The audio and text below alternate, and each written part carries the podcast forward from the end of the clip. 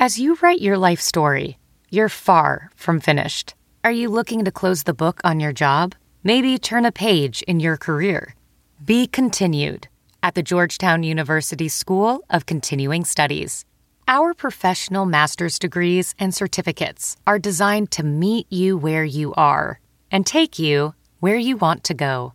At Georgetown SCS, the learning never stops, and neither do you. Write your next chapter. Be continued at scs.georgetown.edu/podcast. A red bus was escalated. Pregnant ladies and little kids better get the hell out of the way, because I am running. I'm like Forrest Gump, dude. I am running. So the Titanic was the biggest ship on the ocean, but that didn't mean it was unsinkable. Okay. I want you each to use ombudsman in a sentence next week. I got one for you. My name is Kevin, the official ombudsman of the Just Press Play podcast. You like apples? 3, 2, 1, 0. All right. Oh God, that reminds me. This is maybe this is better for the pod. But did you see the guy that got disqualified from I think the 100-meter dash because he took off too fast after the gunshot? No, it was after the gunshot. So he was too good. Yeah, he was too good. He was too fast. Yeah. So the rule is that human reaction time is about 0.2 seconds. And so they've set it to where if anyone takes off before 0.1 seconds after the gun shoots, then that's a false start. So this guy guessed took off, a little bit or something? He took off at 0.999 seconds or 0.0999 seconds or whatever. And so his response to it was he got disqualified over it. And his response was, well, I guess I got to be just 1/1000th of a second slower next time.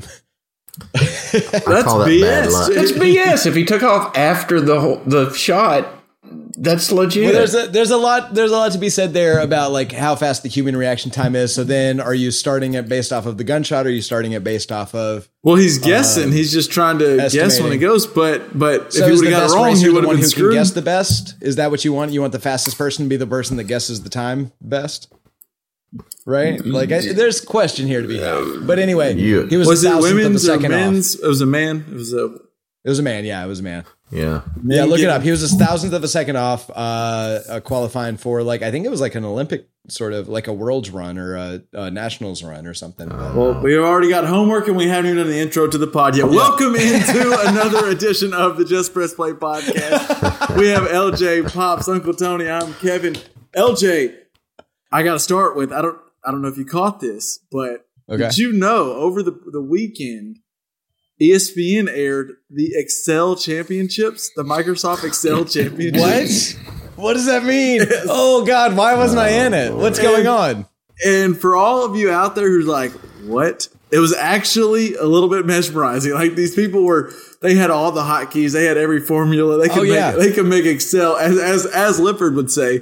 They could make Excel dance for you. I'm just saying. Hell, I wonder if I can get that on demand. That sounds great. Yeah, hell yeah. I want to know about these pivot tables they're using. Yes. It was like one of those things because I could say I probably all three of you. I know both Pops and LJ know Excel way better than I do. I'm just very, very amateur level.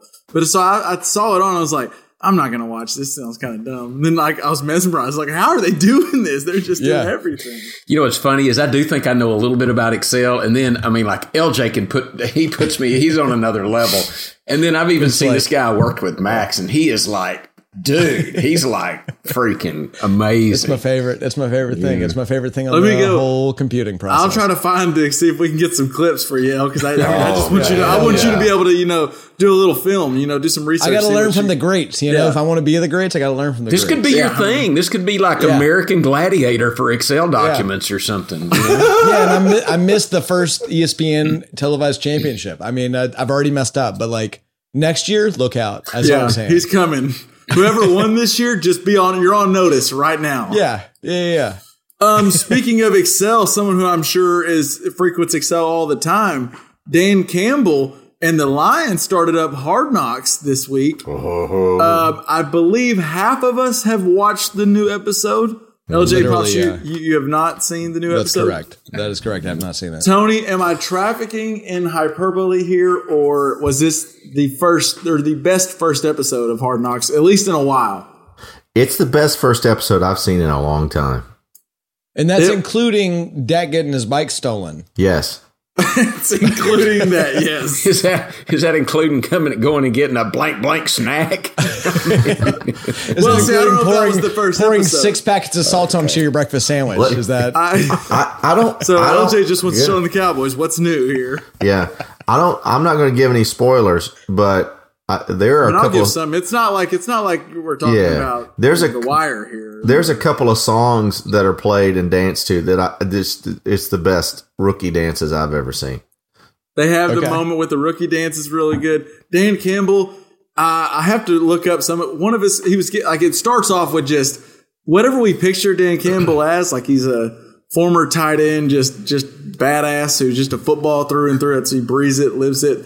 He goes on like a 4-minute speech to start the first episode, and it's just very – like at one point he talks about how he doesn't care if you got one ass cheek and 3 toes, he's still going to whoop your ass. I don't know what it means, but it sounded cool. And then he talked about how we're going to tread water just long enough to bury you or effing bury you. Like it was. Well, my Excel spreadsheet shows that to be untrue. So. It just was. It was one of those, like his whole opening monologue. Most of it was really good, but there's like 3 or 4 lines and you're like, that makes no sense, but it got me hyped. Like, but it fired me up. It's provocative. It gets the people going. Oh yeah. There's a scene where there's 3 minutes in there where he joins the defensive team, and anybody who's ever done an up-down knows how much fun an up-down is. He does 40 up-downs with the defense to start practice. And the story he tells afterwards makes you go, damn, I know I couldn't have done that. So I mean, I couldn't have done it either way, but it's good. It's good. And so what do they get? 2 or 3 wins this year? What do you think? So, I mean, well, 6. They're already, and this is 6. The way the brain works. They're already getting the Hard Knocks bump in my brain where I'm like, I could see him being frisky. Not that, you know. If Jared Goff can kind of they get to play Chicago twice, so there's 2. True. So there's 2 dubs. Do they get the Broncos on this? Actually, Broncos are Super Bowl contenders. Hey, bro, wait, chill. Yeah. You gotta chill. Yeah, Bronco country, let's ride. I mean, the Broncos are formidable. That's a fiery team. So, I'm just saying. I will say, and the coaching only under staff, the Chargers, the Chiefs are dead. They touch on this, but the coaching staff of the Lions is, I mean. Like almost all former players, like it's Deuce Staley, Aaron Glenn. I mean, I'm naming off names that maybe it's not everybody would know, but it's a lot. Antoine Randall L's on there, and they kind of, I don't know. It's really good, and Hard Knocks. Yeah. You know, I'm sure they make it seem better, but it does feel like this team. They're not the most talented team, but they're going to be good. And I did. Can we all? Last year, I felt like we talked about. They did play hard. They sucked, but they played hard. Played hard. Agreed. Yeah. So only gets better. And then what's the you'll know it when you see it, both of y'all, but the running back, is it Jamal Williams? Jamal Williams, yeah. Oh. When you hear his he breaks out a huddle. Great. It makes like I don't want to actually play football because I don't want to be sore my entire life, but it kind of made you for a second want to just play some football because it was pretty good. Absolutely. All right, bet. Anxious to watch it. Yep. In other news, we have an update now, I believe. Last time we spoke, we did not know the judge's ruling on the Deshaun Watson trial, correct? Is that correct? That's right. Yeah. So a judge ruled 6 games. Correct. Now the NFL is appealing that decision, and Roger Goodell came on record sometime this week, and didn't he basically say, Tony, correct me if I'm wrong, he's calling for a full year suspension? Yeah. He's wanting? Yeah. And when we talked about this last time, I certainly don't condone what happened, but we talked about that. I think you kind of predicted 6. 6 was where they were going, that judge. But I think the NFL probably had to do this to keep face, because he said, Goodell's saying that his activity or he was predatory in his actions. And that's where they're saying they want a 1-year suspension, and 6 games isn't enough. I suspect that if they're appealing, the Players Association are going to appeal if he gets the 1 year. Yeah. And so, honestly, I'm not sure exactly what trumps what, but I don't know if you appeal if the guy gets to play or not. So I'm not sure where it is. He's starting the first preseason game. He is starting the preseason game this week. Yeah. So So the logistics there, I think, is like pretty simple. I think it's, if the appeals last for 6 weeks, then he probably doesn't play. But I doubt they last for 6 weeks. I think that there's a decision made by week 3 or 4. Yeah. It almost felt like, which the judge got put in the tough spot, but it almost felt like the judge was going, I'm going off your rules here, and this is kind of what y'all say is a suspension or the amount. Because one, I would hate to be in that. Like, what the hell is that judge supposed to do? Like, okay, for 25 charges, how many charges add up to a game? Okay, four charges or a game. Like, what were we going to say, Pops? Well, I'm just wondering, can a judge, if I was accused of something similar to what Deshaun Watson got accused for, can a judge say you can't go to work for 6 weeks? It's a weird thing where they had someone else was going to be the judge or be the Did the NFL ask this judge to make? Yeah, I don't think this is the judicial system of the U.S. government. Yeah. It's like an arbitrator. This is the collective bargaining agreement. They decided that Goodell won't be the punisher anymore. The end all. But the NFL is appealing it to make it longer. Is I think that is also true. Okay, yeah. And Kevin, who did they appeal it to? Do you know how that works? Is it another judge or is it a court? Let's see. I can't remember where it goes from there. Roger Goodell appointed to former New Jersey Attorney General Peter C. Harvey to hear the appeal. So a former attorney general. So Goodell gets to hand pick who hears the appeal? Yep. Yeah, I think he does actually. Yeah. Okay. Which is something, which also could be, I actually think Goodell probably doesn't want the suspension to go on too long, but he wants to look like he's wanted it to go on for too long. I think you're probably that's right, where LJ. This feels like, this isn't the NFL or Roger Goodell saying we defend and back women. This looks bad on us. This looks better if we appeal. To me, it just doesn't feel like a. We want to make sure the right thing's done. It's like, 6 games isn't a lot. That looks kind of shitty if he's back playing 6 games. Yeah. I don't know. It just feels like they're trying to do a PR stunt to me. Yeah. And so I don't rant very often, but I'm going to rant on this. And so I don't mean it. Hey, I'm here for an Uncle Tony rant. So here's the thing. And this is happening way too much these days, is where someone has an opinion and they feel like their opinion is above the law or above the rules that you play with. What's the process? Follow the process. Well, here's Roger Goodell that there's a process. And I'm sorry, the process said it didn't agree with you. That doesn't make you right.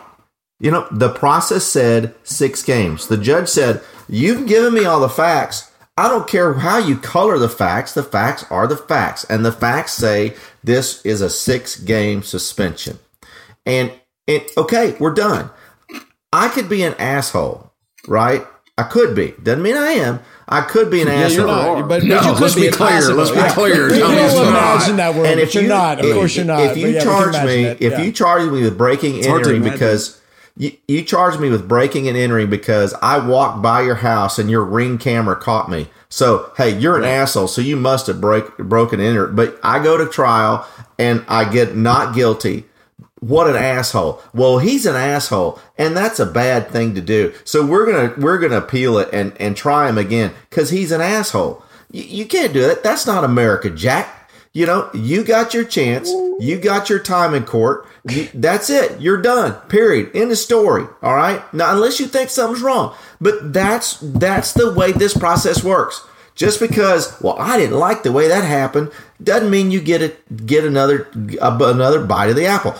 Deal with it. Say, hey, we said the process. You don't like what happened. Change the process. But Goodell is just grasping at publicity here so that he can make sure, since he didn't do anything wrong to Ray Rice, he's trying to get back at this. And it pisses me off. And again, I've said, I'm on record. I'm not saying what Deshaun Watson was right.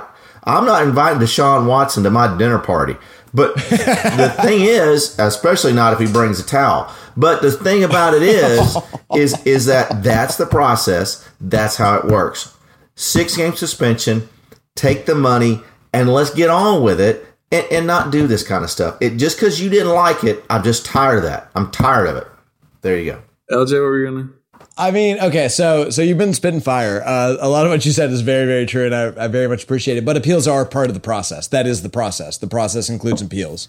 That's what they wrote into the bylaws. That's how our government works. Like that's all. Appeals are a part of this process. So like, I think it's totally fair to ask for an appeal if you don't feel like this was exactly the way that it should have gone.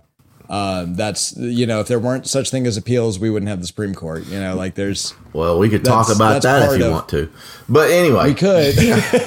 No, I'm sorry. No, this is the podcast. You're right. That's for our other podcast. Yes, we have our Supreme Court. You're right. That's another podcast. Yeah. You're right. Is, the four justices is what we call it. If this is the Supreme Court, yeah, if this was a court of law, which it wasn't, I'm with you, LJ, 100%. The NFL, no, you can't, but the NFL said a process. If the process doesn't include appeals, he can't appeal. Like the NFLPA would fucking destroy him. Like 100%. Okay, you're right. Okay, you're right. But Goodell set up the process, right? He and the NFLPA set up the process. Okay, take it to arbitration. Arbitration says 6-8. Well, I don't like that. I'm going to appeal it. Dude, you're the one that set up the process. But players do the same thing.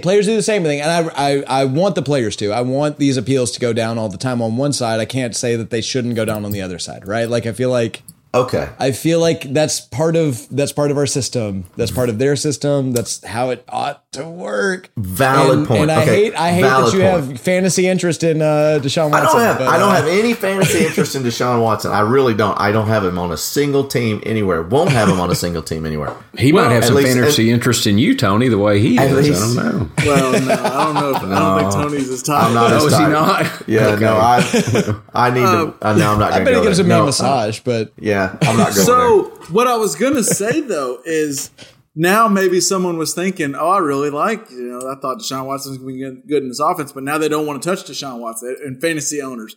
Is there like I'm trying to think something they don't have time to read, but they can listen. They have time to listen, maybe driving. They need to listen to something that can kind of prepare them for their fantasy league because it's about that time of year. Yeah. Do we know anything like an audio book or something? An audio book could be, an audio magazine or a casting of pod type material. Oh, a podcast. LJ, do you know of any podcasts? I think I have an idea. I actually do know. I know personally a really great podcast for learning all your fantasy needs. I don't know anything about football besides what the Broncos are doing. And I've learned a lot through listening through Making the Green, which you can get right in this Just Press Play stream. It's a new podcast, right? Isn't it a new one? It's new. They've done something like 3 episodes and they're about to break down the rest of the teams in the NFL. And then they're going to go through, they've been going through camp news. So if you're not paying attention, you know, they help you know who's hurt. I would check them out. I'm just saying there's good info on that podcast. Good info. Unlimited info. Unlimited.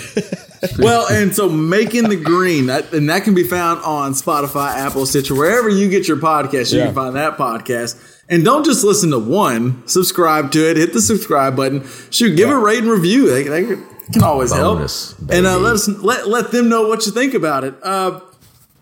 From one quarterback who I don't have a good segue. Let's just talk Aaron Rodgers here.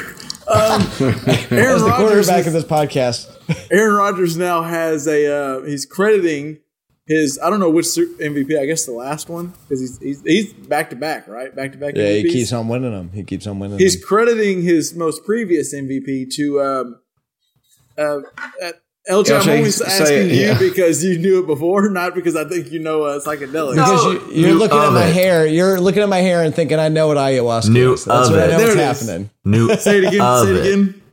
He knew ayahuasca. Didn't know it. So while appearing on, I believe it was the Aubrey Marcus podcast, he talked about taking that psychedelic, the ayahuasca. Ayahuasca. No, ayahuasca. And he said it helped him win the MVP. First, I want to ask Tony. I think you read something. How do we want to describe this psychedelic? Have we read how to describe it? Not that anybody's taken it. Of course not. That'd be insane. like LJ, I've heard about it.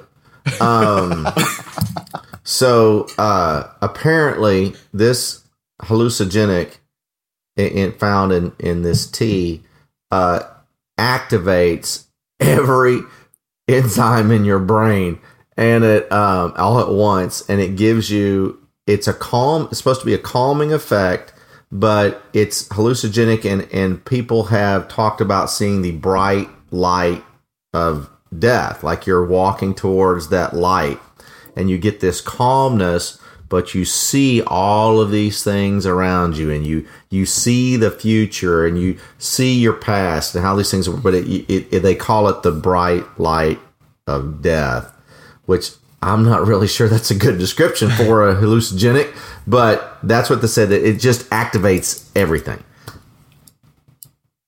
And it side effects include hallucinating, diarrhea, and vomiting. And to clear up, that's the goal. Boy, all three. Two sounds like a good Saturday night right there. To clear up, he didn't credit one MVP for it. Both. He says both. He credits both MVPs for that psychedelic.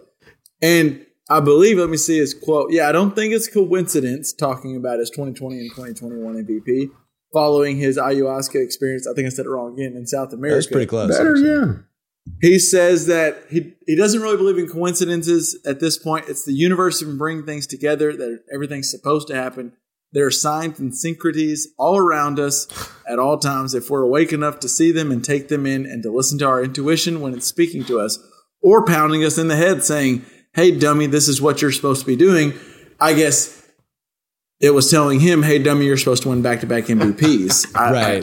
I wish mine would tell me, like, hey, dummy, you're supposed to win the lottery. But it hasn't yet. Aaron Rodgers continues to just be weird guy. He's that guy. 100%. But I will say, so I saw this article pop up. I gave a little listen to the podcast, and he's on another podcast. I think Aaron Rodgers is one of those people. He's weird as hell. But he'd also be really fun to sit down and like have a beer with and watch the game. Have an ayahuasca tea with. He can have his tea, and I think I'm going to stick to. I think it would take something stronger than tea. If we're at my house, I might have my own drinks. But if I'm out with him, I think I'm going to stick to drinks I know, and I'll let him have his sounds like a Jeffrey. So Kevin, this is a fun fact. So he's talking about the ayahuasca tea. The podcast is scheduled for how long that he was on? I believe it was like a 30-minute, 45-minute podcast, right? 30-minute. Okay. How long did the podcast go that he was on talking about the tea? I believe the YouTube video I saw was like 2.5, 3 hours. 2.5 hours. So there you go. So was he taking the tea during the podcast or... just recounting. I'd have to imagine if we're talking about it, he probably wasn't, to be completely for real. Yeah. He probably wouldn't have been very coherent. Have y'all heard? I've certainly heard there's some interesting, and Joe Rogan is a big proponent of, using something like that to DMT kind of... DMT a lot, yeah. Yeah, and it resets your brain, or it's like rebooting your brain. And I think there's been some scientific evidence that leads you to believe there is something legitimate to some of those... drugs.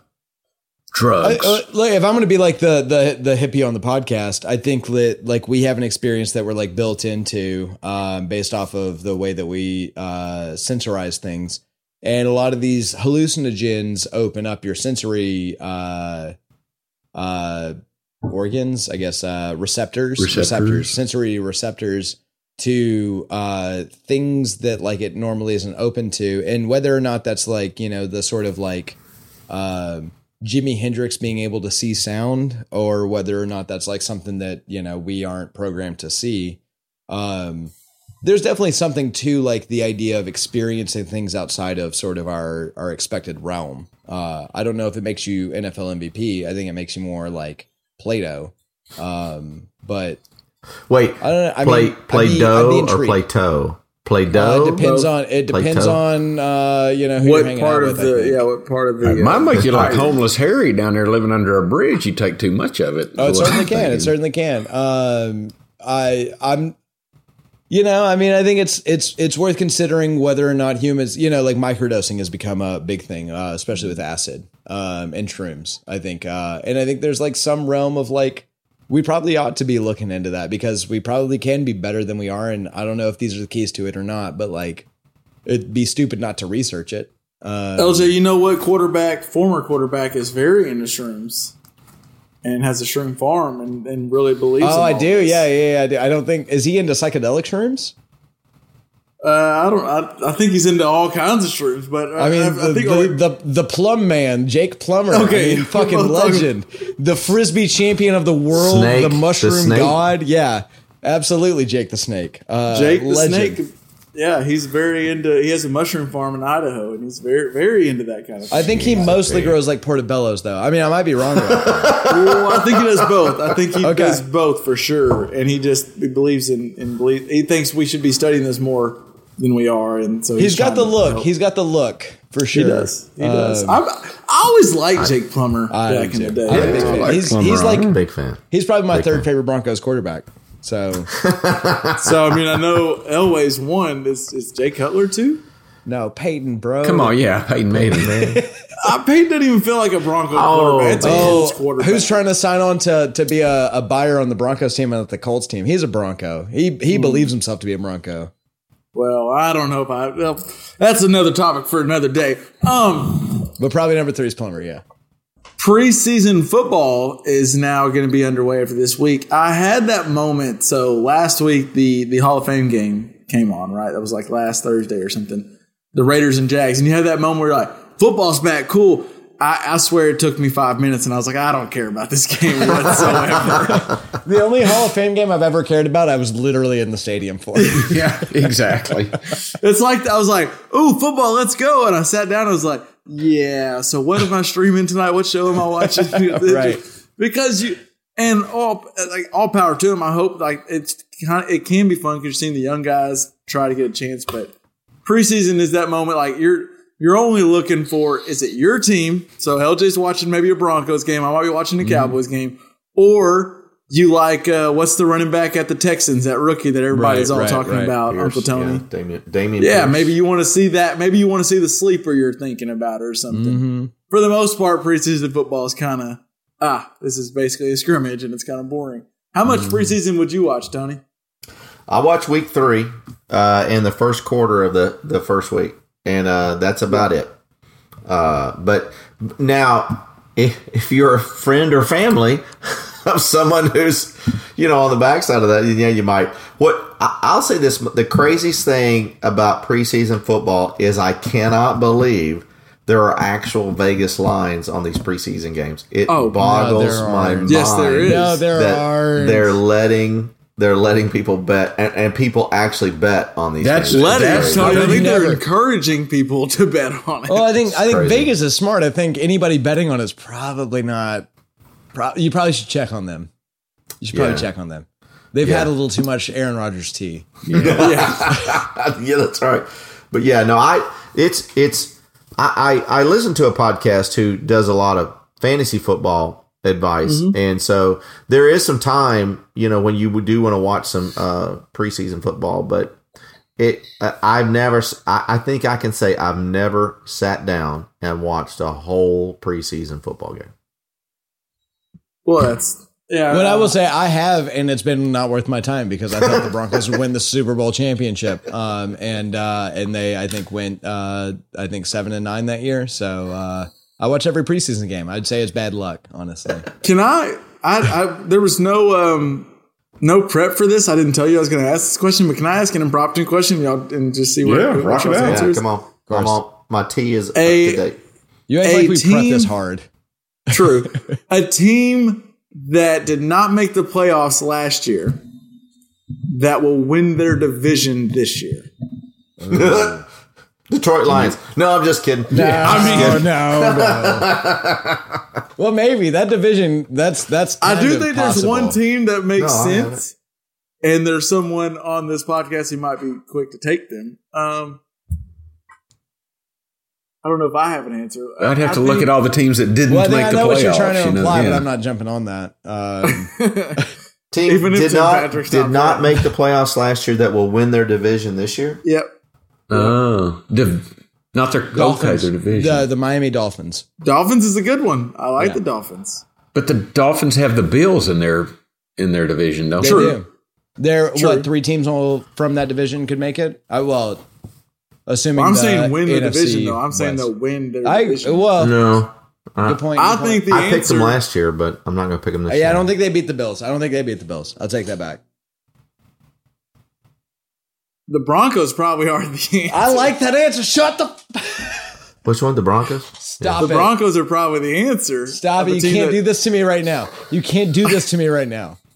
I need... Another decent answer would be maybe the Eagles. Maybe, if you believe in Jalen Hurts. I think the Eagles made the playoffs. I don't think so. Did they? I think they made the playoffs. Yeah, because they were expanded. And they're going to be the Giants or the Commanders. So. I got one. And I made a bet on it tonight, too. Oh. Well, then, please. Minnesota Vikings. Did they not? Actually. Yeah. Whoa. Actually, that's a really good. Maybe you can give me some your take on this, Tony Green. Spin on Making the Green. From the Making the Green podcast. Making the Green podcast. Fresh. It's boring. It's a boring pick. He grills his steak on a tin. Just listen. Just wait. He grills steak on tinfoil. He's not fancy. There's nothing pretty about him. Kirk Cousins should be your fantasy quarterback this year. He certainly could be. He could be in your top 10 quarterback. And so So top to bottom, Minnesota may have the most talented offensive depth chart of any team in the NFL. Top to bottom, Kirk Cousins, Dalvin Cook, Justin Jefferson might be the best receiver in the NFL. I'm not saying he is, but he has the potential. Adam Thielen. And then Irv Smith is there if he's healthy. But I don't know that you can have a better top four scores than Kirk Cousins, Dalvin Cook, Justin Jefferson, and Adam Thielen. They're really strong. You don't realize, other than just a couple of one-point losses last year, they're in the playoffs. And they're poised. New head coach. Green Bay is obviously weaker than they were last year from a defensive and without Devontae Adams. We're not going to see Detroit, certainly not going to see Chicago challenge for that. So Minnesota is a pretty good choice for that division, I think, for someone who didn't make the playoffs last year. I don't hate it. If we're going to throw the Broncos on the list just to keep my peg down, the Chargers also probably ought to be on that list. Yes. Yeah, I agree. They're very, very possible to be a solid division winner. I just tell you. Honestly, to me, and I think we said this last year too, but that division is the most intriguing to me just because I want to see if the Chargers can finally make that leap. We all know what the Chiefs are, but it's Chiefs without Tyreek Hill. Russell Wilson at the Broncos. I think the Chiefs that's fun. I could see the Chiefs being third or fourth in that division, but I could also see it's Mahomes and Andy Reid. They're going to roll. That division to me is really tough. To rank it 1 to 4, I would probably be least confident about ranking that division top. Well, because so we talk about the West divisions a lot, the AFC and the NFC West, and so the NFC West, everybody but the Seahawks made the playoffs. That's probably true this year too. Yeah. Yep. So. Yep. The AFC West is probably a good place to look, but then I like the Vikings choice. I think that's really interesting. Yeah, I like the. Yeah, I don't hate the Lions actually. I don't think that's going to happen. But if you had it, you don't hate them. But if you're putting money on them, you don't want to put money on them to win that division. If they're going to pick a Midwest team, I'd rather pick the Colts. See, the Colts intrigue me. Yeah, I think this could be, and so the Colts could actually have flipped the script. From losing Peyton to getting their Peyton with Matt Ryan to go with arguably the best running back in the league right now, Jonathan Taylor, and Michael Pittman, a strong wide receiver. But even defensively, they're better than good. They're not great, but they're better than good, and they play in a weak division. Tennessee's not going to be what it was last year, and they're going to get to play the Texans and Jags. Four times, and then Tennessee's the Colts are a really good. At some point, Derek really slow down, right? Maybe this is the thing. Well, he got hurt last year. There you go. Did the Ravens make the playoffs last year? I know Lamar was hurt all down the stretch. No, they did not. That's my pick. Then that's a good pick. That's a good pick too. Yeah, I like the Ravens, even though I don't know who he's throwing to win that division. That's a division they should win. Actually, that's another. I don't know. Yeah. Go ahead. Well, it's them versus the Bengals. I think the Bengals are the watch out. Yeah. I'll tell you what. And I like Cincy, but I felt like they got hot. Like, I don't think they – I do, too. They still, I feel like there was a lot of – team. There was fire there. I think Cincinnati's getting very little respect for a team that went to the Super Bowl last year. Yeah, you're not wrong, but I feel like the difference is like it's like crock pot versus like stovetop. You know, like they're a stovetop, and that's for real. Like they've got fire, but like I want to know the chili that's in that crock pot. I guess is where I'm at. What's better than stovetop stuffing? Stovetop stuffing is pretty damn good. Pretty damn good. If you got to pick it up quick, what am I going to have? I can't have nothing. I just had a 6-pack of beer. Stovetop stuffing. Awesome. You're not wrong. I'm just saying I'd like to see what's in the crock pot. I want to know about the bean soup. That's what I want to know about right now. Yeah. I will say your recipe, don't I? I will say this. If you're going to, we'll probably have an episode on this before the season starts, but AFC has always been much more fun to watch, but the AFC North and the AFC West may be the two most fun divisions to watch, with Cincinnati, Cleveland, Baltimore, and Pittsburgh. I feel like the AFC North's so up in the air because we don't know who's quarterbacking. Yeah, there's a lot of questions. The Browns, and then with the Steelers. Who's quarterbacking the Steelers? Yeah, Is it Trubisky? I think Trubisky's taking the lead a little bit. But technically, sure. Yeah, Trubisky, just like Drew Lock is quarterbacking in. Maybe Seattle. He gets it together. He's been in the league a little bit. I think he's 28. I mean, I could see him potentially getting it together. Honestly, I think Drew. Mitch got shat on in Chicago unfairly. I think he had like four different offensive coordinators in his career in Chicago. I think he's a pretty good quarterback, but has never had an offense that was stable. So we'll see. Yeah, this year's probably not it, though. If that's my theory.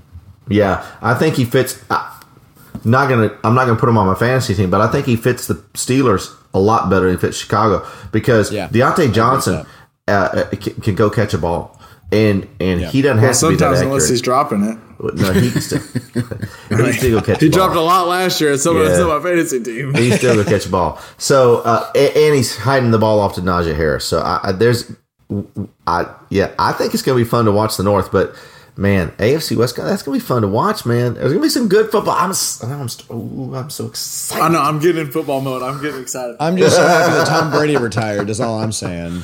Oh my God! You're happy what? So Tom Brady retired, that he's not playing anymore. No, I don't think I saw that news. Sorry, to break it to you. He came back. LJ. Bummer. I got some land down in Louisiana. Tony, how do you think? I made this bet with somebody. It was a friendly wager, and I'm just curious to see what your take is on it. So, my bet is that at the end of this year.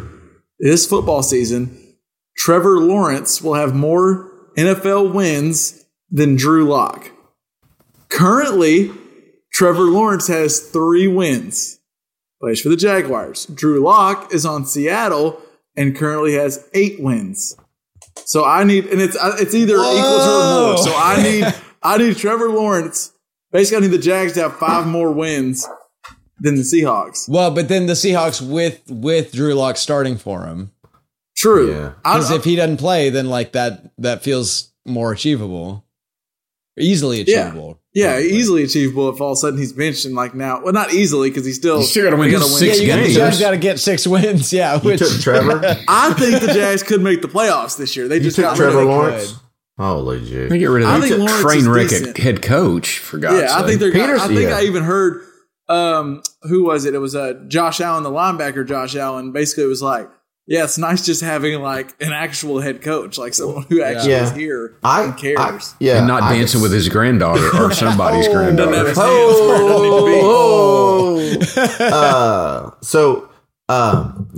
not bad. I could see Jaguars being. If you had to make one side of the bet or the other, where would you go, Tony? Trevor's a good. That's a good bet. I like that side of it because Drew Lock is not only trying to get in front of Geno Smith, he's trying to get in front of the guy that Seattle is going to go pick up to replace Geno Smith. So I think Drew Lock is going to be, it's going to be tough. And it's a shame. I really thought Drew Lock might be a good pro, but that's a good bet because Trevor Lawrence is going to be the quarterback for 17 games, barring injury.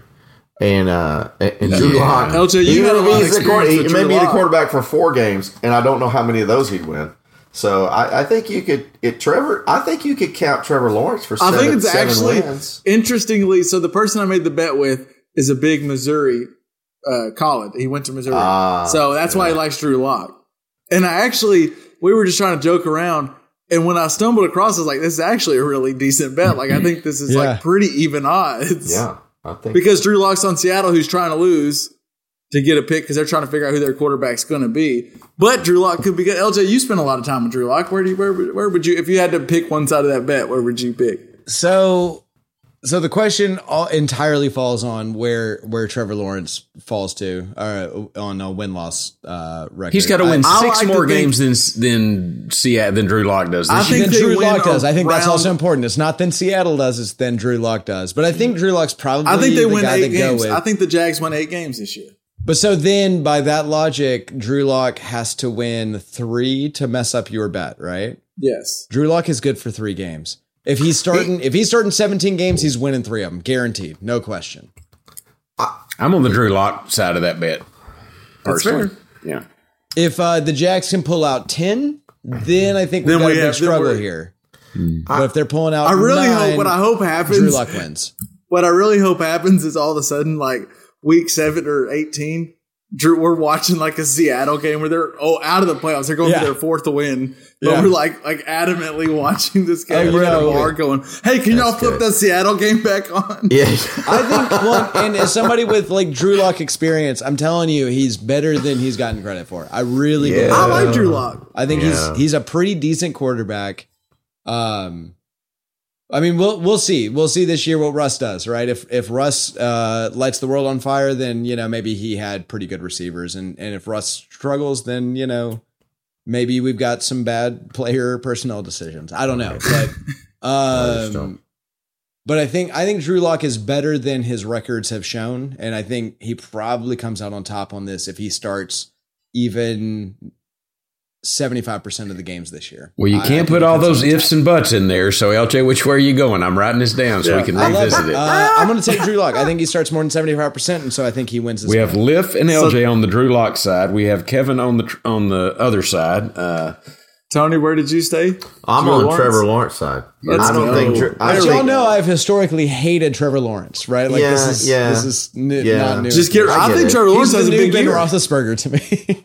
Oh, wow. No, hold on a second. No, I'm just saying the hateability. I'd hate to have the hateability side on this. You could get that. I'm not saying he's not Ben Roethlisberger, but my new target.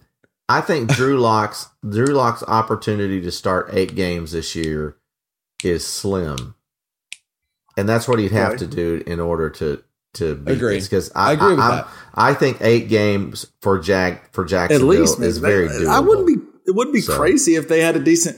Those are the two teams. So we mentioned them, and I told you I'm getting the Hard Knocks effect. But the Lions and Jags are the two teams where I'm like, I could see them like oddly being a little frisky. No, Detroit's probably 6-11, or the Saints because Jameis Winston. The Saints could be frisky. Do we have any other football topics to get onto before we go? We have a very, very important topic that LJ brought up right before the podcast started. Trust me, people, you want to hear this one. But do we have any more football topics we need to touch on, or anything else in the news? I think we hit it. LJ, do you have a prediction on Cowboys wins for the year? 11. Wow. Okay. That's playoffs, right? Yeah, no, playoffs? Playoffs. Yeah, I think. Man, 11 wins that division. Man, I'm worried about Philly in the East. I'm worried about. I think Philly's going to have a good team. Depends on what Hurts does this year. I think they get like 8 wins in their first 8 games, and then they get 3 wins in the rest of them. Did y'all see the clip of Jordan Davis, who's the huge defensive tackle out of Georgia? That's the rookie at Philly. He blew up their guard, just blew him up, and the clip went viral on Twitter because he's a monster of a man. What is he? Tony's like 6'8", 400 pounds, but also runs like a 4'8" or 4'7". Yeah, he's like if Aaron Donald ate 3 turkeys. It's just he's insane. Huge, and he blew up this guard. Rolls forever. Yeah. But I loved they asked him about it afterward, and his answer was great. He was like, you know, it kind of felt shitty to me because y'all clip one play from the whole practice, and everyone's praising me, but that dude was giving me hell for 75% of the practice, and he was dominating me. But I had a good play. I did. That's cool to say. And I was like, that's really cool, because as a rookie, he could have been like, yeah, I'm the shit. Yeah, nobody can block me. So, and it kind of made me, I was like, all right, I kind of like that. So this is a Hard Knocks reference, but I've heard this about other draft picks in this particular draft, and this is the last NFL thing I'll say. But Aiden Hutchinson has a quote off of a practice where he was blowing up Penei Sewell, their first-round draft pick last year. They both could not have been more complimentary to the other because, you know, they were saying, hey, what did it feel like to put Penei Sewell on his ass? I said, well, look, man, I've learned so much from Penei. He's a great. I'm so blessed to be able to play against him and play with him, da-da-da-da-da.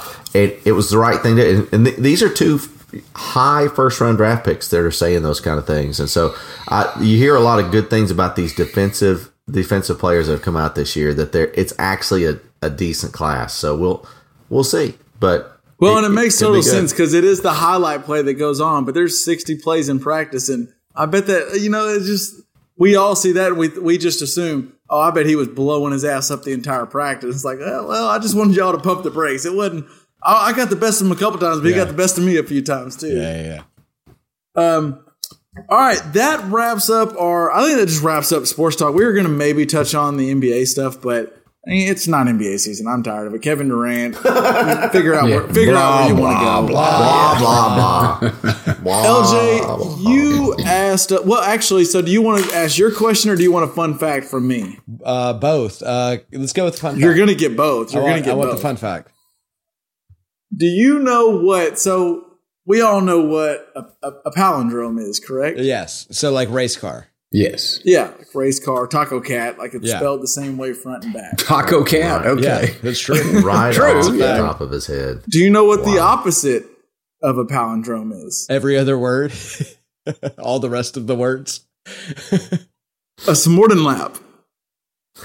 A S'mordenlap is a word. Hold on, I got the wrong definition. It's just palindrome backwards. Is that what it is? It's palindromes backwards, and it's a word that's a completely different word when read backwards. That's all. So there's a brilliance in that, which I think is equaled by like, why is the word abbreviation so long? But Nah. I didn't know. I thought when someone said it, I thought it was fake. I was like, that's not real. And then I looked it up. It really is a S'mordenlap, and it's just palindrome. Can you give me an example of a S'mordenlap or whatever? For example, swap spelled backwards is paw. So it still spells a word, but it's a different word. It's a different word. Okay. Wow. Do you have a guess? Does anybody know the longest S'mordenlap? Not counting the actual word S'mordenlap. That would be the longest. There's no way. If y'all were able to do this on your head, no, I'm not even going to try. Stressed is one. Because I guess, what is it backwards? I got a dessert. Desserts. Yeah. Desserts. Yeah, that's and then rewarder, because it's redrawer. I hate that one. I like stressed better. Stressed is better. But simultaneously, but desserts is also equally long. Yeah. So that's a real thing. I need to drink more tea before I answer that question. No kidding. Do you I got another one, but I might save it for the next one. That's a good one. Oh, come on. How about I'll tease you with it, and I may or may not answer it. I hate being a member of the audience. It's the longest sentence, and it makes sense. It's a grammatically correct sentence, and it all works using just one word. One, how many words do you think it is? And I know what it is. I actually know what it is. I knew it was actually sports related. Yeah. If you really, yeah, kind of. Yeah. I know what it is. I'm not even sure I understood the question. So are we going to tease that and come back to it, or are we going to play this game? Supercalifragilisticexpialidocious. No. You got the game wrong. You're using So it's a grammatically correct sentence in English, but it's using one word. Repeated more than one time. So it's like lift. Yeah. But it grammatically makes sense. Go! Do we? I don't think we could say that's four letters. That's stop. That's multiple sentences. No. Do we want to tease it or do we want to play it? Because I can give the answer. LJ, just do you want the answer, Pops? I kind of want the answer, yeah. All right, well, LJ, give the answer. Buffalo, Buffalo, Buffalo, Buffalo, Buffalo, Buffalo, Buffalo, Buffalo, Buffalo. Okay. That is a grammatically correct sentence. Why? Because each buffalo is a different buffalo. Well, and so it's like, so. Then you go cow, cow, cow, cow, No. Because what this means is, what this sentence is. Learn them up, LJ. Learn them up. So, buffalo is a word that represents a city, a creature, a verb, right? Buffalo as a verb is bullying. Okay. To bully, harass, or intimidate. So bison from the city of Buffalo bully other bison that are from the city of Buffalo that bully other bison from the city of Buffalo.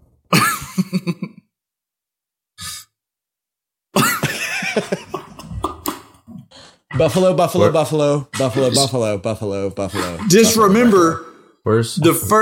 Where's third, fifth, and seventh buffaloes are all pronouns, so they're capital.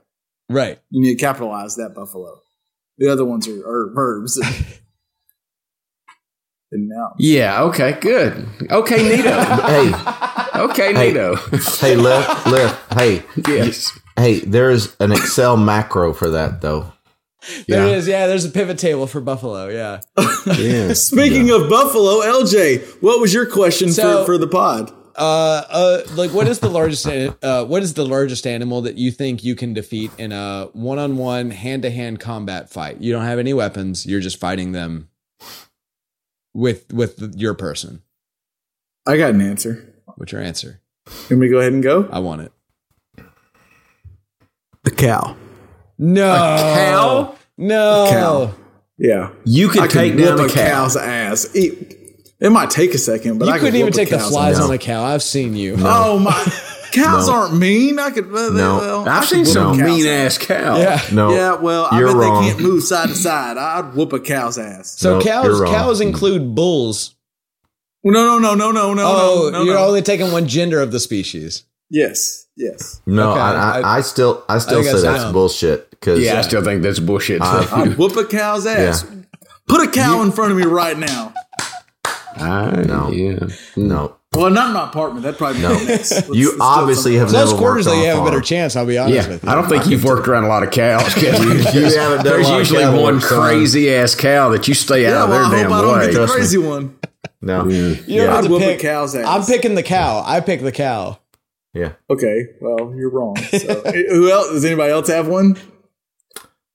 I've got one. I got another one that I feel more confident that I can win, but I feel bad about saying it. I got a medium-sized dog. I can take down a medium-sized dog. See, I thought about dog, but I don't want to be labeled as a guy beating dogs. Oh, I'll do it. You know what else I can kick? Oh, you'd rather be a guy that beats cows? I can kick a toddler's ass. Are you kidding me? Absolutely. So I'll kick a middle-sized dog. Yeah, even the biggest toddler you can find. I swear to God, find the biggest 4-year-old in your world, and I'll give me a 10-year-old. I'll take it to 10. Give me a 10-year-old. 100 toddlers' ass? Like 100 toddlers? Could you whoop all of their asses? Or would they? Well, are they coming one at a time? Or are they all like storming? No. I can take 3 all at the same time. I cannot take more than 3. What is it? One horse or 100 ducks or something like that? Horse-sized duck or 100 duck-sized horses. Duck-sized horses.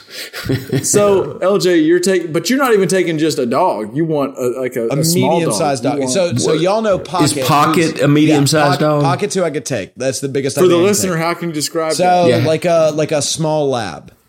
Or like 40 pounds, 45. Yeah, like a 40-pound dog. I can take a 40-pound dog. But that's you're not taking like a big German Shepherd. No. I think I get my ass kicked all day. Are you kidding me? Yeah, well, I'm whooping that cow's ass. No, I don't think you are. Yeah, I don't think you are either. Can I pick the species of dog that you have to take down? Yeah. Bring it on. Oh, well, I think there's a miniature Doberman Pinscher that I think you're going to have a problem with. We'll see. Bring him to my place. All right. Bring him to my. Okay. No, it's got to be a neutral court. Neutral ground. Okay, we'll see. Maybe they got a shot. I think I might go. Maybe I'm not 100% sure I'm whooping the cow's ass. No, I'm 100% sure you're not whooping the cow. I'm like 60-40. No, you're not. No, a grown-ass cow. We're talking about a grown-ass cow, right? A grown-ass cow. There's no way you're whooping a cow. No tools whatsoever. Let me be clear. This challenge was there's no tools whatsoever. It's you versus the animal. I got right. How many punches do you think? Your fist is going to break before their skull gives way. I'm just telling you. You're not taking down a cow. I'm just telling you. They're going to look at you funny. They're going to look at you funny, and then they're going to piss on your face. And you're going to be like, what happened? I'm going to say a cow whooped your ass. A cow whooped your ass. Because I've had a cow whoop my ass. A cow will whoop your ass. I'm just telling you. What y'all got? What y'all got? Y'all got to answer. I got another one, too. So y'all go ahead and give your answer. Go ahead, Tony. What you got? Okay. Three-toed sloth. Oh, that's a pretty good answer. I don't know. They're slow, but they got pretty good claws, don't they? They do, but if you can outspeed them, you can't teach speed. I will sucker punch that dude to death. He'll never know what hit him. He's so damn slow. I'll come around just. You go like Floyd Mayweather. Yeah. I think that's not a bad answer, actually. He's done. If they get you, you're in trouble. But how big is a three-toed sloth, though? He's got long arms, but they don't move too fast. So you got to stay out of the reach and go pop, pop, pop, jab, jab, jab, cross, jab, jab, jab, cross. Three-toed sloth. They're about 100 and something pounds, I think. Aren't they 200? They're 5 to 14 pounds. No, they're not. I mean, I don't know what to tell you. I just googled three-toed sloth weight, and I got 5 to 14. I'm just saying. Every sloth I've seen on the Disney Channel is like twice the size of every other animal on the screen. They're large and thin. They're large and light. I'm seeing Wikipedia says 8 to 10 pounds. Not as big as a cow. I'm taking a bigger dog than you're taking sloths. That's all I'm doing. Is there a giant sloth? I'll take on a giant. I said three-toed. Is there a giant sloth? Oh, I see that they've had like 15-pound sloths. Yeah, sure. I could take on like 4 of those sloths. Well, after I whoop my cow's ass. All right. What else you got? Let me think. Pops? Well, I've got 2. One, y'all probably heard me say before, I'd whoop a Canadian geese's ass. No, I would whoop a Canadian goose's ass. Here's what I'll tell you. Has one ever hissed at you? You might grab that sucker by the neck, and I would pop that thing, and he'd be gone. You might walk out the victor, but you're not walking without a limp. I'm just saying you're going to struggle with this fight. Hey, might be, but I tell you what, someone's going to get their ass whooped. LJ. It's going to be the goose. It's going to be the goose. And my other one, I think depends on how big they get. I think I could whoop a panda bear. Whoa! No! Aren't they the word bear? Cute, black and white things that get about 25 pounds. You see the pictures. No, they're way bigger than 25 pounds. They're bigger than 25 pounds. Panda bear weight. By the way, Clifford Canadian gooses are about the size of sloths. Just so you know, so about 5 to 14 pounds. Panda bears weigh about 150 to 280. Oh yeah, well never mind. Nah, you ain't taking a panda.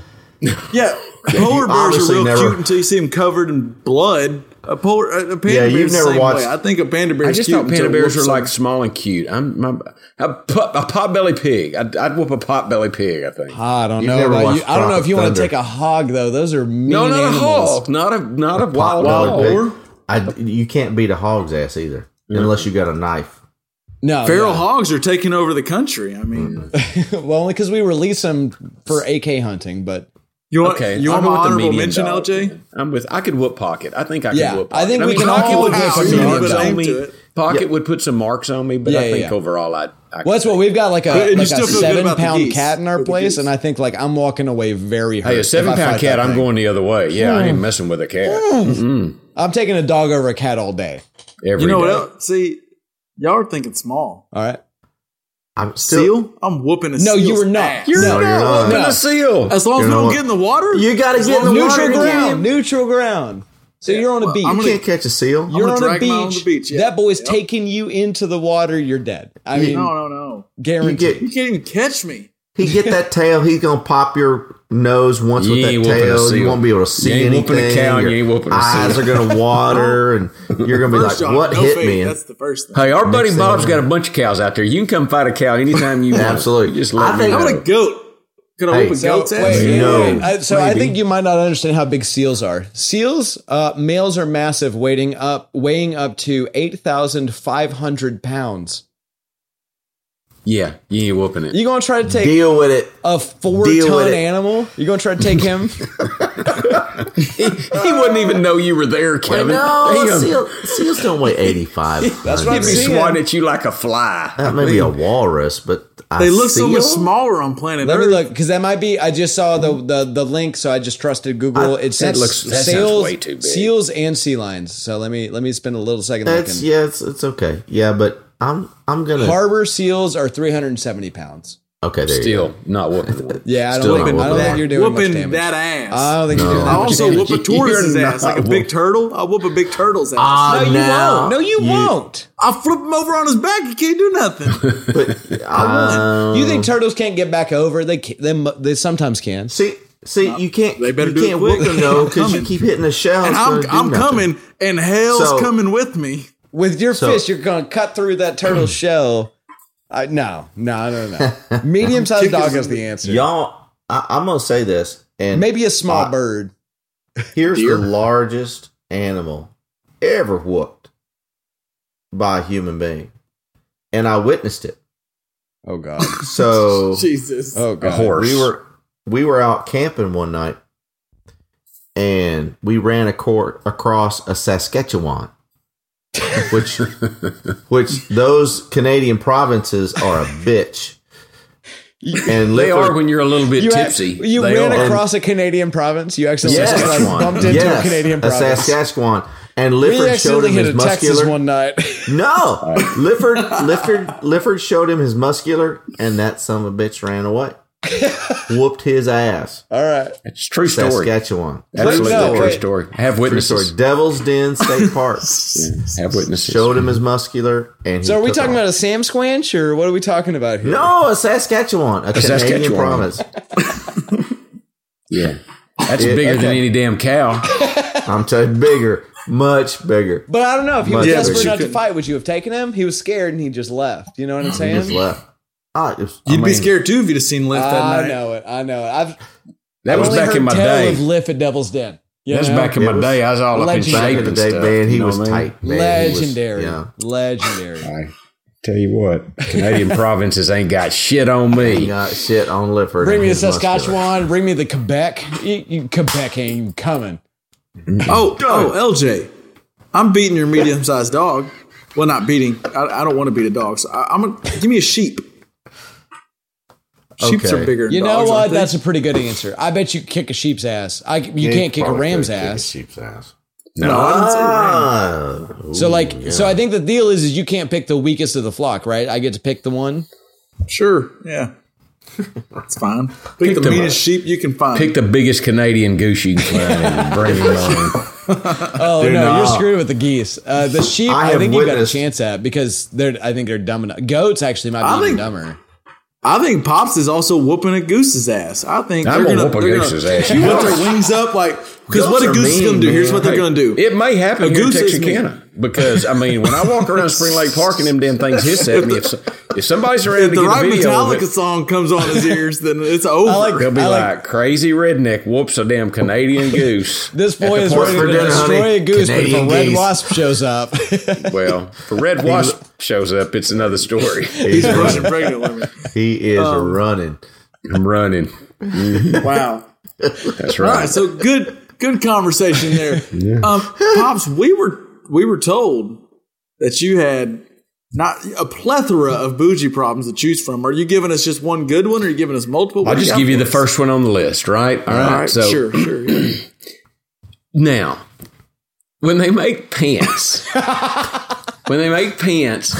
put, I've counted like 5 belt loops on the whole pair of pants, right? Sure, 5 belt loops. And there's only one in the middle. Yeah. And there's the other two are on the side. So your belt gets jacked up in the little middle because there's not enough belt loops. So the other day, I don't think I talked to y'all about this. I got some new cargo shorts for my wife, which is kind of a shock because she's not a cargo short kind of girl. Yeah. But yeah, we talked about that because of the cell phone pocket was in the wrong place. Right. But the other thing wrong with these shorts is it's got like 18 belt loops. What the hell is up with that? Why? I thought you were about to say we needed more belt loops, and I agree with you. 5 is the number. Maybe 7. No, we need 7. I think you need 7 because you need the 2 between the one in the very back and the ones on the side. You need 7, but you don't need. No, you could just 12. Move the one in the back and have 2 in the back, and that would cover it. So 6 would do fine. Okay, you're right. Six is probably the perfect number, actually. Yes, I think you've got it.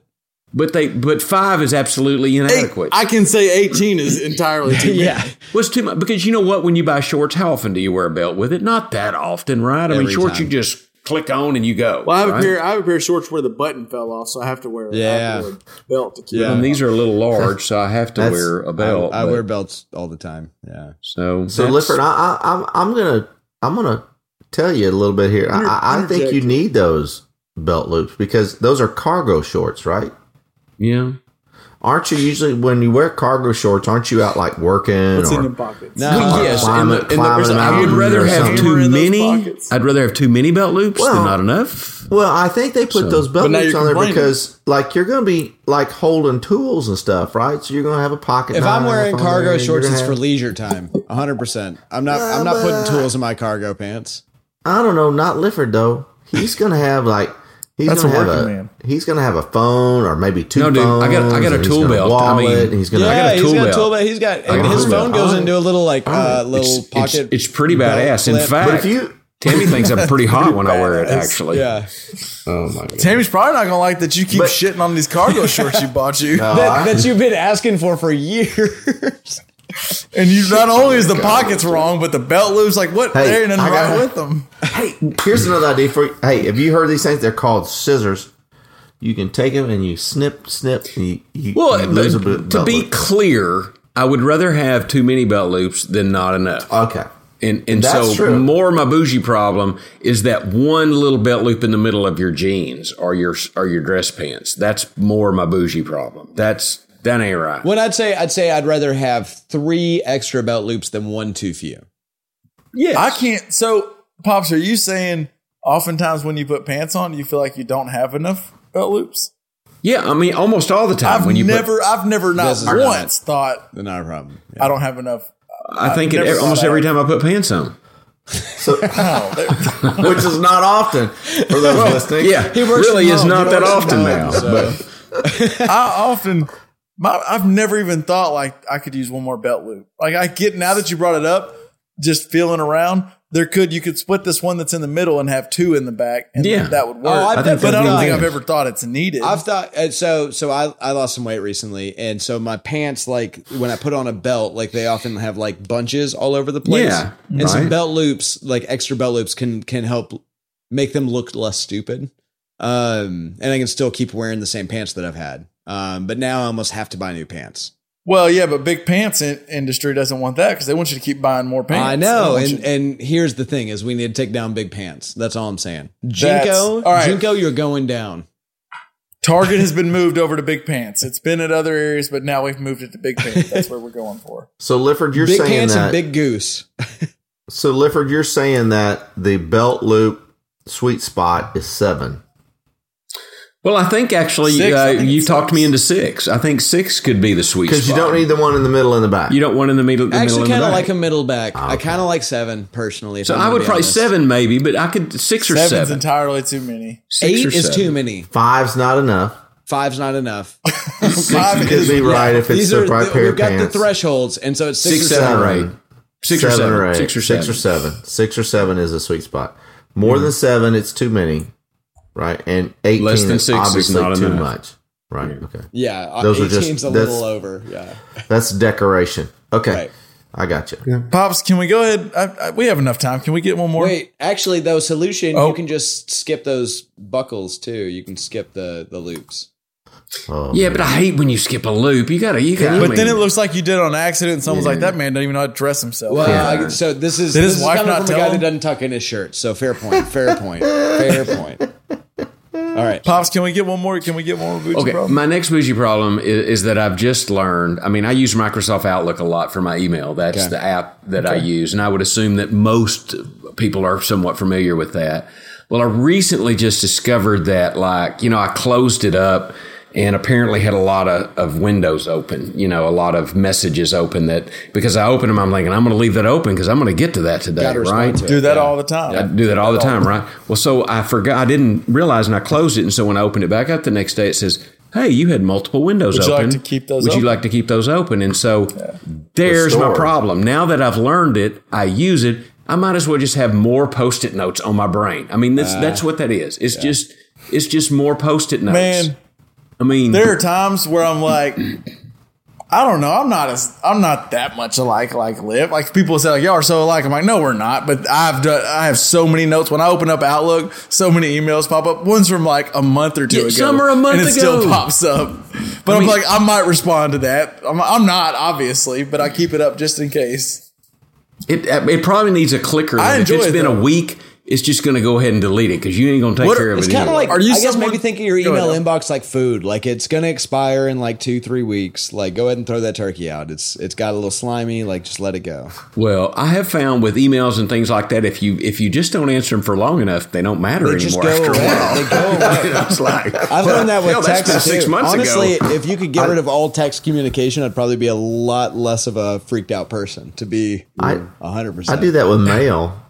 Mail, because I just put it in one spot. You still on the use mail?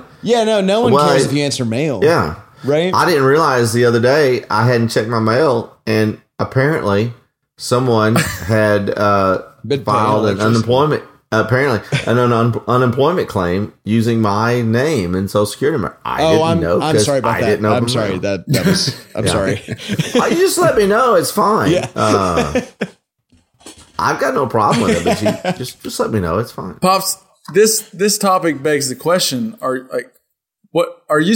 You strike me as someone who like gets uncomfortable when you have a bunch of tabs open, like you're on Google Chrome or on something. I'm getting a little more comfortable with it. I can tell you that.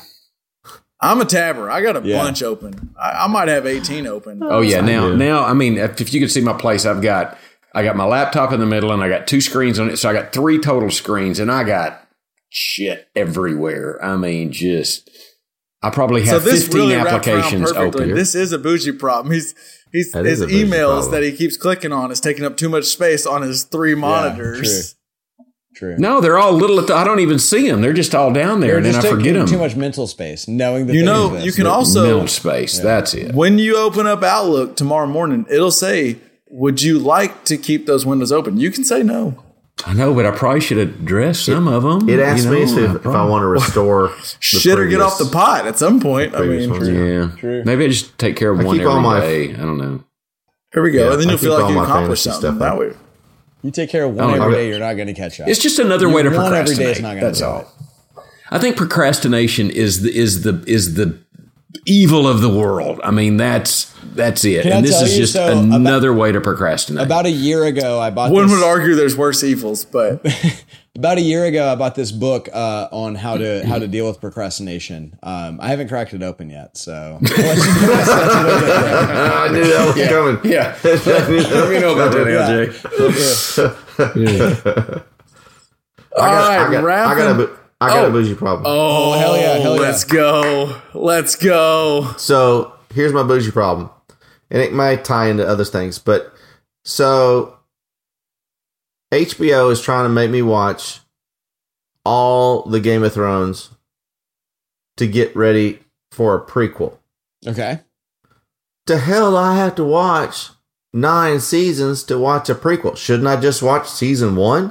It's the closest to the prequel. What I will say, yeah. Well, yeah. What season? You're watching all season 9 after. Yeah. What's season 9 going to do for me? I've seen season 1, so I know what came before it. I got a prequel. Let's say 8. Is it 8? It's 8. It just feels like 9. Yeah. So I watched season 1. What's going to help me with the prequel for those other seven seasons? Season 1's all you need to watch. One? I promise you, just get in the row. You're right. 100% right. You're 100% right. When does that moment happen in season 1? That jaw dropping. Is it the last episode? Episode 8. No. Episode 8 of 10. No, it's usually eight or 9. Oh yeah, you like. Which I think is like why the show like blows your mind is. It wasn't the last episode. It was not. No, they usually do it like 8 or 9. That's why it's so effective, is because you think like, well, they can't do this. They would never do this. And then they do it on an episode that doesn't even make sense for a cliffhanger. What? That's why the show is so good at it. I'm in season 6 right now with my roommates, and I hate it. Rewatching it just to make sure, for any listener who doesn't know, LJ hates this show now because of the final season. I desperately but hate yet it, he's rewatching season 6 again. But sorry, the first 7 seasons are pretty damn good. So. He's enjoying himself right now. 5 seasons are pretty good. I think 6 is where it starts falling apart. That's my thought. Yeah. I think through season 8, episode 3 or 4, it's great. It's those last 3. I disagree. I think knowing so once you get that nothing matters, then it starts to get awful. But then you start to look back and be like, oh, so none of this mattered and none of this mattered. So now I'm sitting here watching it with like low stakes. Like it's like, oh, so does the prequel matter? It's so it depends on your. I'm going to check it out. Honestly, I'm going to watch it. I'm going to watch it. You got to check it out. You've got frontal nudity counts to. Yeah, exactly. We got to beat 71. Yeah, so. Mr. Skin. That's right. But no, it falls apart midway through season 6. I'm telling you for a fact. There's still good episodes after that, but it falls apart. Do you, Tony? Oh, go ahead. Yes, go ahead. Now, I was going to ask, when y'all watch it, do you fast forward through the credits, or do you have to listen to that song every time? Oh, you fast forward. I skipped the intro. You know what gets me? So what episode was it? I think it was when Jamie gets his hand chopped off. Spoiler. I'll bleep it, I guess. I don't know. At this point, if you're worried about spoilers, you can't spoil it. 15 years, if you don't know. The show ended in 2019. It's not like it's like incredibly. It's not Sixth Sense. You know, like it's still relative. Yeah. We did save the season 1 spoiler though. I had the courtesy of saving that. I know, and I just throw out a season like 4 spoiler, like straight up. But like as soon as that ends, they like play like punk music. It's wild. It's wild to go back to because it's like, you know, every other episode is this like classical like variation upon the theme from the beginning of the show, and then that happens and they play some like punk version of "Bear and the Maiden Fair." So like a song from The World, but they had like a punk artist like re-record it. It's wild. I don't know. It's very strange. I listen to at least the first like minute of the credit songs, but that's also my job, is to care why people do that. There you go. So I don't know if I'm a good. Well, why I asked. I just wonder if you listen. I do. I don't listen to the whole thing. I usually cut it pretty quickly. But once I got the vibe, LJ, you'll be intrigued, or you'll enjoy this. I've gotten fully into The Boys, and it's great. It's so good. Where are you? What season are you in? Good. Season 3, episode 2. Okay, so all right. It's getting wild. Yeah, we gotta talk about it. We gotta play some Rocket League and talk about it. Yep. All right. Wait, are we in season 3 right now? Season 3. Yeah, season three just ended. Yeah. Okay. I've got to watch. I got to rewatch the last episode of season 2 and get in season 3. Yeah, the boys are awesome. Please do. And Pops, go ahead and catch up, and we'll make this a boys reaction podcast. What is it on? What streaming service? Amazon. Okay. Cool. It will blow your mind. Wild. It is so good. We probably will talk about football still, but maybe not. I don't know. We'll see. We'll morph into a pop culture. Yeah, hell yeah. Tony, to remind the people, last time we were on, I asked you a great drink when you're out in the sun, maybe out on the boat, just a good drink, you know, something maybe not too heavy. What was your suggestion? It was coconut water from LaCroix. Rum and a little squeeze of lime. Yeah. Zip, snap. I'm here now to report back to the people, to report back to the listeners. Fantastic suggestion. That's a good choice. It was great. It was exactly what I wanted. Down to the T. I did the coconut LaCroix and everything. It was. It's just Ian. Tony knows how to make a good drink. If the listeners didn't already think that this man didn't know how to make a drink, they weren't paying attention. I mean, come on. Uncle Tony knows what he's doing. Yeah. It was perfect. So I just wanted to say thank you for that. And also, is Uncle Tony sipping on anything tonight? What's Uncle Tony drinking? He is. So actually, Uncle Tony may or may not have had a birthday last week. And happy birthday. Yes, he did. Thank you. He's something over 50. But anyway, 51. Closer to 60. 51. We're closing in. We're closing in. So, Prestige Worldwide was in town for that and other things. And I got a bottle of Garrison Brothers Texas Straight Bourbon Whiskey. Ooh. Never had any Texas whiskey, but I'm drinking tonight Three Fingers, and we've had that conversation what Three Fingers are. Of Garrison Brothers, small batch whiskey. Kind of like the Shocker? Really, no, it's a very different thing, Pops. Very different. Very different. It's two shots, Liv. That's Three Fingers, too. No, yeah, different three. Different three. That's a different podcast. At least we're at the end of the podcast here. But this stuff is really good. So I don't know if y'all have ever heard of this Garrison Brothers. It's made in High, Texas, which is right outside of Austin. And it's really good. It's a young whiskey. It's only been aged for 3 years, so it's got a little rawness to it, but it really brings out the flavor. When you pour it, it smells a lot. It's Myers type of whiskey. Yeah, it smells a lot like Jack Daniels, but not. So it's really good. 94 proof, that young age, 94 proof whiskey. So it's not really rough, but it's a great sipping whiskey. A lot of its natural ingredients there, and so thanks.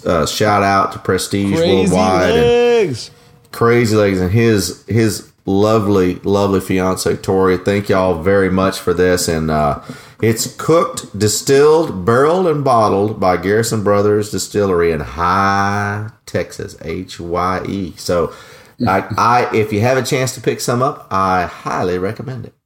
There we go. Nice pun. All right. LJ, you had anything? Any drinks have been particular? No, I mean, that's what we're. I mean, I've been drinking Old Number 7 for as long as we've been recording. So, well, I was curious if there was a drink of choice you've been on lately. Actually, what I've been drinking a lot of, like a go-to, has been Malort. Anytime I go to it's Malort. It's straight up Malort. Obviously, no, Beer Hug, which is or Bear Hug. It's Beer Hug, I think, and it's God, what's the company? Shout out to Chicago. Yeah. Or is that Tony? It's so my ride's here. Hold on, I gotta go. My ride's here. Goose Island, whoever makes that. I'm losing it right now. But they make so they're Goose Island. They're they have a pack of IPAs that is really good, and Andrew and I drink and play Rocket League, Beer Hug? Yeah, Beer Hug. It's a good pack. Okay. It's a good pack. If you like IPAs. I like Goose Island, so Beer I love. You don't like IPAs, avoid it. But I like IPAs. I don't think Pops is a big IPA. Yeah, I'm not an IPA guy, and that's fine. That's fine. No, not everyone should be. Yeah, next podcast we need to talk about the IPAs, lagers, or ales. What's the right beer to drink? Yeah, I need to know. Stouts. I mean, it's all contextual, right? It's all contextual. Reds. Yeah. We'll talk about it. Yeah, fuck the stouts. Get a stout for breakfast? Yes. Fuck the stouts. We all live in places. It's too hot. You want a stout for breakfast? No, I don't. It's not too hot for a stout in Chicago. Are you kidding me? That's where stouts are made for. A Guinness stout for breakfast is a tradition in Chicago. Hell yeah. For us, anyway. Yeah, next to the Irish egg rolls, right? Yeah. Better believe it. Some poutine. Pops, do you have anything you've been gravitating towards lately? Drinking? As far as drinks, no. I mean, I was out. By the way, I don't know if you hadn't asked this, but I actually won a golf tournament this weekend. Oh, yeah. What? Yeah, we came in first in our flight at the 3-man golf tournament at the Little River Club, and let's go! Can we get a shout out to the teammates who yeah, well, because the teammates had a lot to do with it. It was Lifford Luthringer's teammate and Luthringer's other teammate. It was my buddy David Rolfe and my other buddy Eric Elkins. Oh yeah, you had some help. I had some help. I had some definite help, but you had some help, and you also had some Eric. You and Eric knocked David down to the second flight's what happened, right? Third flight. Anyway. But so my drink of choice while you're playing golf, while you're out there, it's just easy, but it's just Coors Light. Yeah. Cool, crisp, clear, clean, cold. Sponsored post.